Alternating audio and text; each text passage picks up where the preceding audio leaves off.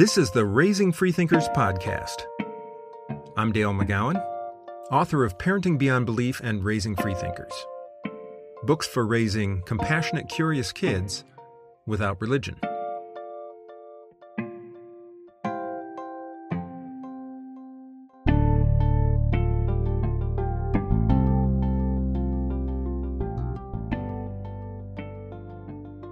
I have three kids. At the moment, they are 26, 24, and 20, but they didn't used to be. I've been an atheist pretty much forever. My wife is also an atheist, but she didn't used to be. She was a Christian when we got married 30 years ago. A Southern Baptist, to be precise, but still very nice. We lived in Minnesota when the kids were young, and they went to a Lutheran preschool. It was a great program, but I wondered at first if I was going to regret enrolling them in a church affiliated school. By the end of my son's first year there, I was convinced it was a good decision. For one thing, our kids got a basic, low key, brimstone free exposure to religious ideas, which is an essential part of cultural literacy. But one day I became concerned that something else had crept in. Not indoctrination, not fear of hell. It was simpler, and possibly even worse. I was following my four year old boy up the stairs of our home, and I said, Connor, look at you. Why are you growing so fast? He turned without missing a beat and said, I don't know. I guess God just wants me to grow.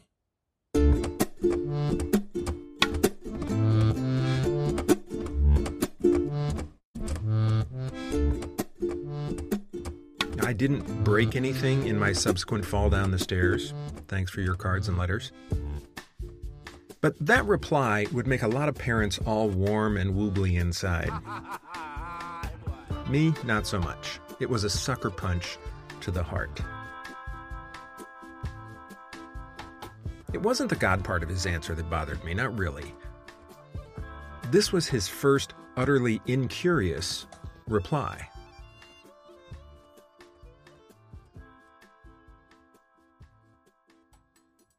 Connor has always been a fantastically curious kid. I saw him once off by himself at the edge of our local wading pool, oblivious to a hundred other screaming, splashing kids, studying a tiny plant growing from a crack in the cement for a good 15 minutes. That is my boy. But there on the stairs, his reply said that he didn't have to care or wonder about his own transformation from infancy to kidhood. He'd handed off that question to God. And I didn't know yet what to do with that. Now, some atheist parents would say the answer is obvious. I should say, ah, you know, funny thing about God, he's not real. But your dad is, and I'm standing behind you on the stairs, and I'm six foot one, Maybe that has something to do with it. But here's the thing no one ever said that to me. It wasn't an intentional strategy by my parents. They were just too busy to push any metaphysical answers on me of any kind. But they did manage to instill a strong curiosity about the world that made me want answers. And because none were dictated to me, because I did it all myself, I am standing on a foundation of my own construction, and I know every brick in that foundation because I put it there. I eventually knew that I wanted him to have the same deep satisfaction that I have of standing on a foundation of his own construction. But I didn't quite know how to do that yet, so I said nothing. This ended up being a transformative moment for me. It kicked off a whole new phase in my life, that moment on the stairs. The next morning, the day after attending our Baptist church, I dropped my son off at his Lutheran preschool and headed off to my job at a Catholic college. But I did these things with a new perspective, a new sense of purpose. I was going to figure out how to raise my kids as a non religious parent. This was slightly complicated by the fact that my wife was going to be raising them as a religious parent. We were going to have to work out the details between us. Much more on that later. A few weeks later, unprompted, Connor told me confidently that God is pretend. And when I asked him why he thought that, he said, Astronauts have gone way up in space and they never saw him. Okay, a straw man. Uh, right answer, maybe, but the wrong reason. But I wondered do I even say, uh, right about the God part, let's work on your footnotes? How do I avoid indoctrinating him, but at the same time not give the impression that I think there are equally good arguments on both sides? So I praised him for thinking about it at all, and then I went after not the answer, but the reasoning, in the way a thoughtful Christian might have. Actually, I said, most people who believe in God don't think he lives up in the sky anymore. They say he's a spirit who is everywhere and invisible. He paused. Okay, then I do believe in God.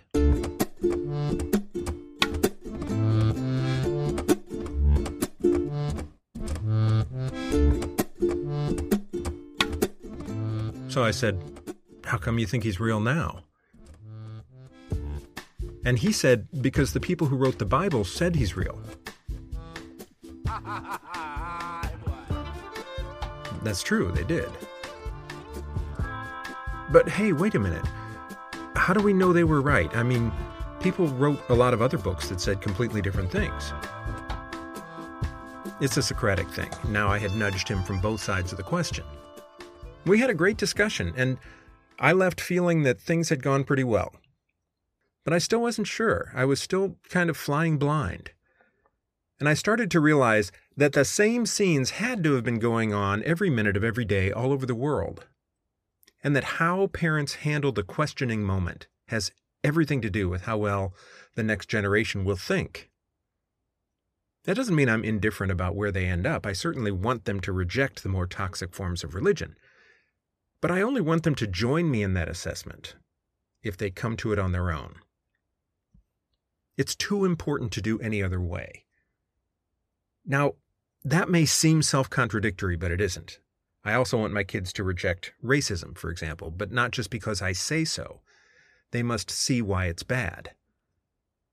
And the strongest way to come to that conclusion is by coming to it independently and not simply having it dictated to them. If I tell them racism is bad because I say it's bad, and my authority later fades in their eyes, that opinion is likely to fade along with it. An opinion founded on their own reason, on the other hand, is only likely to be dethroned by their own reason. So they've grown up knowing my opinions, and I know they've considered those opinions.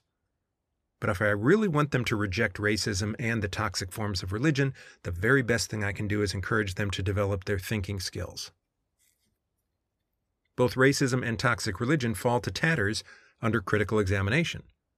So we have to teach our kids to think well and then trust them to do so. In matters of religion, that means keeping them off balance and undeclared until they are old enough to make their own decisions.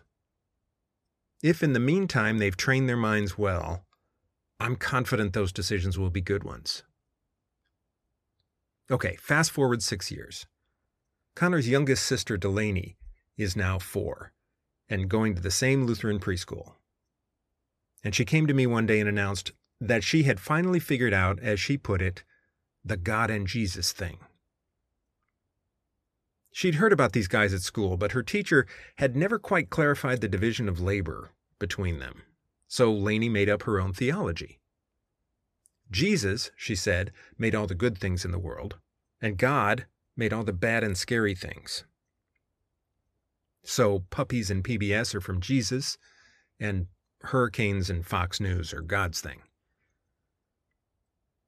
You know, a lot of religious parents hearing that would inform the child of the correct version. Very few, I think, would let her sleep on the idea that God just might be the source of all evil.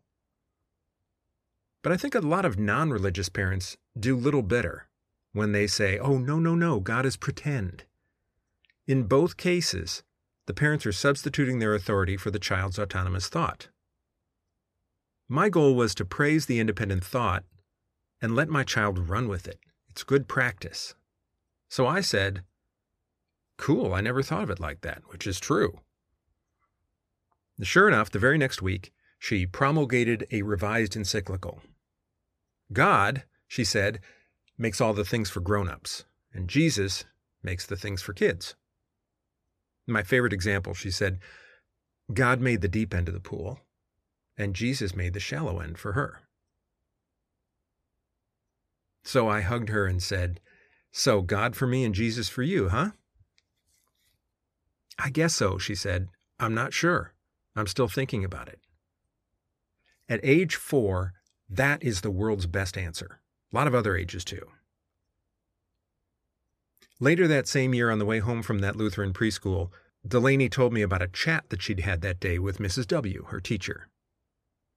I told Mrs. W. I think God is just pretend, she said. But I said I'm still thinking about it. And I asked her if she thinks God is pretend. Age four is absolute magic for that kind of thing. Much younger or older, and that kind of question just doesn't get asked. I said, So what did Mrs. W say? She said, I think God is very real. Uh huh. And what did you say? I said, That's okay, as long as you're still thinking about it too.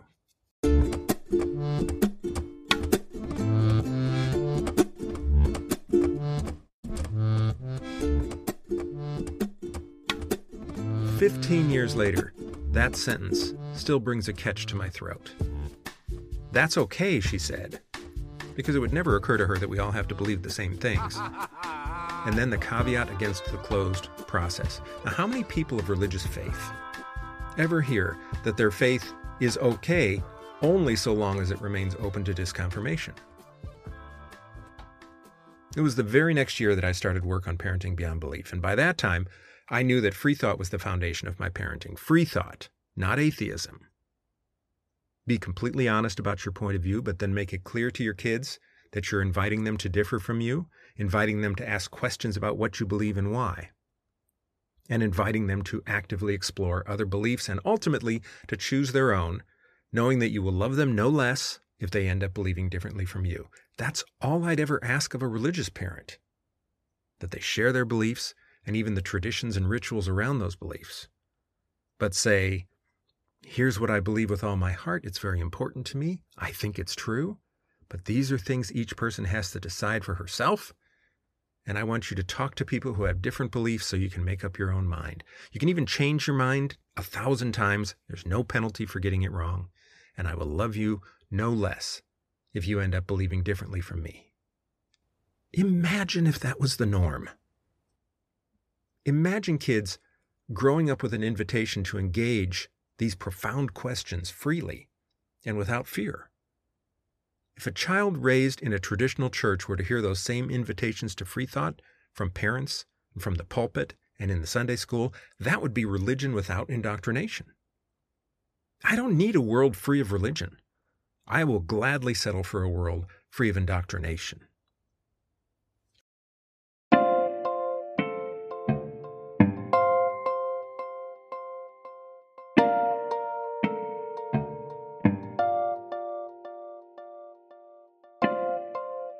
The Raising Freethinkers podcast is a production of Only Sky Media, exploring the whole human experience from the secular perspective. Visit us online at onlysky.media.